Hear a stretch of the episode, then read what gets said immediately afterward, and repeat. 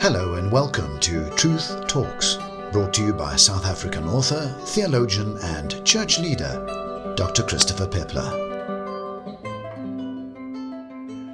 Hello, it's me again, and the podcast today I've titled Gateways That Go Nowhere.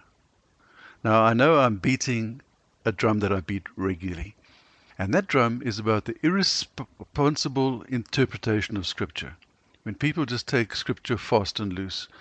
And when they impose their own theology or imaginations or fanciful thoughts or doctrinal theories or whatever, impose those onto the Bible.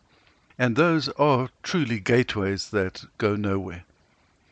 Now, you might know, I've, I've probably mentioned this before, that when something interesting or troubling or particularly enlightening or very important comes my way, I like to write an article about it and I like to do a podcast based on that article. So the other day, a couple of weeks ago, someone sent me a little booklet entitled Gateways of the Threefold Nature of Man. And I don't want to major on that particular little booklet because it's of, of no real value as far as I'm concerned, but using it just as an example of this irresponsible use of Scripture. See, a quick scan of this little booklet revealed that the author had built a fanciful spiritual teaching based largely on just two texts from the book of Revelation.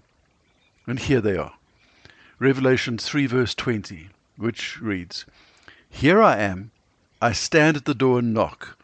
And if anyone hears my voice and opens the door, I will come in and eat with him, and he with me.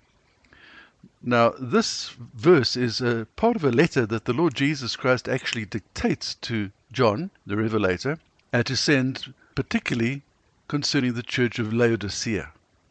But the author of this Gateways booklet claims that Jesus Christ himself came and visited him, the author, and discussed this particular verse with him, and revealed that he, that is Jesus, was actually referring to the door to a believer's spirit. Hmm. Okay, so first huge big red flag here is when somebody claims that the Lord Jesus Christ has appeared to him uh, so vividly and in such intimate circumstance that they're having this conversation and this revelation takes place that is not contained anywhere else in the Bible. And suddenly here's this Jesus saying, actually, you know what? Let me tell you what that really means. I'm really referring there to the door to a believer's spirit, not to the door to a church, let alone to the church of Laodicea. Now, this leaves us with only three options when we come across something like this. Either the person who's claiming this experience is deluded, maybe mildly, maybe benignly, maybe almost insanely, but deluded, or the person is a charlatan. In other words, they're just inventing this thing to try and justify them saying what they want to say, give some kind of authenticity and authority to it. Or the third option is, hey, it needs to be taken seriously. Well, you see, can the Holy Spirit create uh, these kind of interactions with Jesus for us in our day? I have no doubt that He can. And I know that He wants to communicate with us, and I know that communication takes many forms. So if if it's within the parameters of Scripture, then I'm not going to just poo poo it, but I have to make a judgment. And so, how do I make that judgment? How do you make that judgment? Surely we have to test it against the Bible and the Jesus of the Bible. So, does what this Jesus who appears to this man, does he reveal what is consistent with what he said in other parts of the Bible? Is it consistent with his letters to the churches in Revelation? Is it consistent in within the context of the book of Revelation? Is it consistent with the kind of things that he said and taught and the way he did that while he was on earth? Is it consistent with his nature and character? In this case, the answer's got to be quite a resounding no. So I mustn't take this seriously, and it's just another example of delusion or twisting of scripture. Now, the second key verse that the author uses is where Jesus writes to the Ephesian church, also part of chapters 2 and 3 of the book of Revelation. And in chapter 2, verse 4, he writes, You have forsaken your first love. Then the author identifies this as meaning the gateway of first love, the gateway of first love. And where does it lead to? That gateway opens and leads to the very tree of life itself. And where's that? It's not in Eden anymore. It's located right in the center of the human spirit. Good grief. Now, if you can't quite understand this or follow the logic behind this, then then don't worry, you're not alone because I don't get it either. Frankly, how can a responsible reader of Scripture extract this sort of thing from the texts that I've just mentioned? Well, let's put aside the very, very negative, the man's a charlatan. Let's put aside for a moment the, the almost equally negative, the man is, you know, really seriously deluded then I think it maybe it's because of a flawed understanding of what biblical inspiration really is. You see, I've come across this many, many, many times in the last 40 years. They, folk like this, believe that the Bible is a kind of holy magic book where the texts contain mystical information which is quite unrelated to the intended meaning of the passage. They taught that from an early age. They read books by their own theologians and teachers who support this kind of idea, and they've grown up with it. They, they blindly accept it. And this is their understanding of the Bible. The Bible is a magic book. The texts have meaning in them which have got nothing to do whatsoever with the context or the actual intended meaning, let alone what the first readers or hearers of that scripture actually understood it to mean. Now, I see this as a form of totally irresponsible allegorization. And I've addressed this in my book, Truth is the Word, which you know you can get access to through Amazon Kindle or you can get onto my website, truthistheword.com. It's a way of interpreting the Bible where any text can mean anything the reader fancies it to be. So, what then do these two verses from the book of Revelation actually mean, reasonably mean? Well, Revelation 3, verses 14 to 22, is Jesus reprimanding the church of Laodicea for being lukewarm and being worldly. And then, after he's really been quite negative about them and reprimanding them sternly, he essentially says that despite this pathetic spiritual condition which they're displaying, he still yet offers to come into that church, that, that lukewarm church, to commune with them if anyone is prepared to open the door to his presence. You know, behold, I stand at the door of your church, Laodicea, and I'm knocking. I want to come in. I'm prepared to come in and commune with him. But somebody needs to just open it. If anybody is there that would welcome my present, I will still come into this place which is which is so faulty. I'll still do it. Oh, and, and P.S.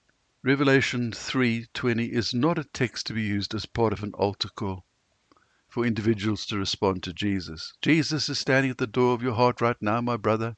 He is knocking to let you just let him in. Oh, the, the handle is only on your side of the door. It's not on his side of the door. You've got to open the door and let him in, etc. Well, that's also irresponsible allegorization because that's not the intended meaning of that text.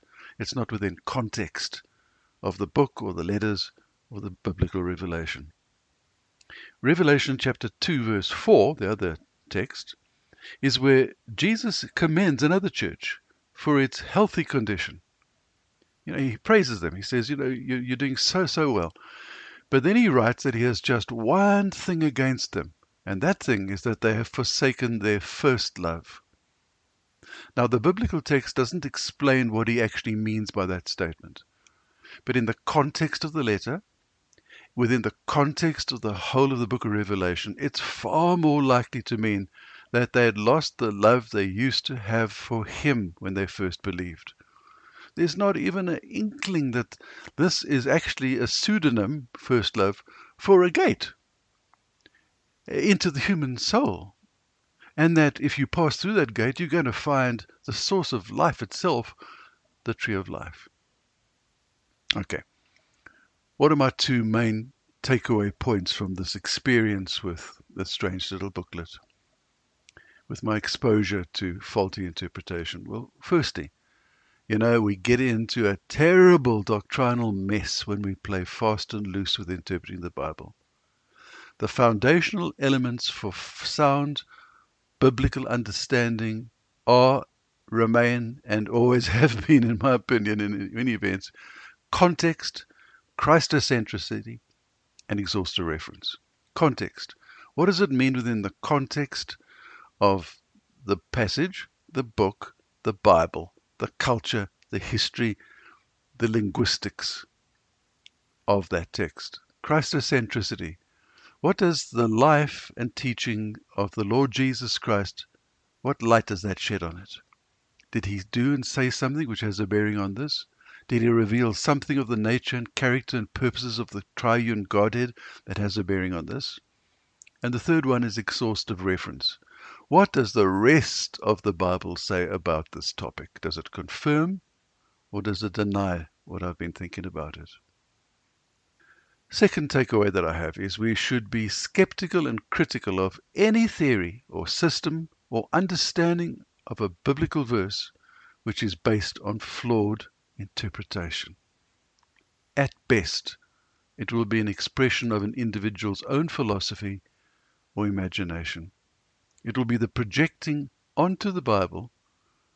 That's called eisegesis, by the way, instead of exegesis projecting onto the Bible that which the author wishes it said, but it doesn't.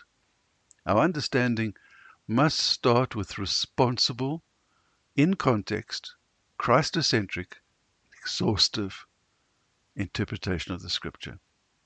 By the way, bear in mind that it's one thing to believe that the Bible is inspired, and it's quite another thing to agree on how we should interpret it responsibly most Christians will say, yeah, they believe the Bible is inspired, yet will still kind of take some kind of really off the wall way of interpreting it. We need to believe that the Bible is inspired, that it is the uh, Holy Scripture, but we also need to know how to interpret it responsibly. Till next time, God be with you. Bye. Thank you for listening to Truth Talks from Truth is the Word Ministry. If you'd like to share your views, read up on related topics, or purchase one of Dr. Peppler's books, please visit his blog on truthistheword.com. And remember, truth talks.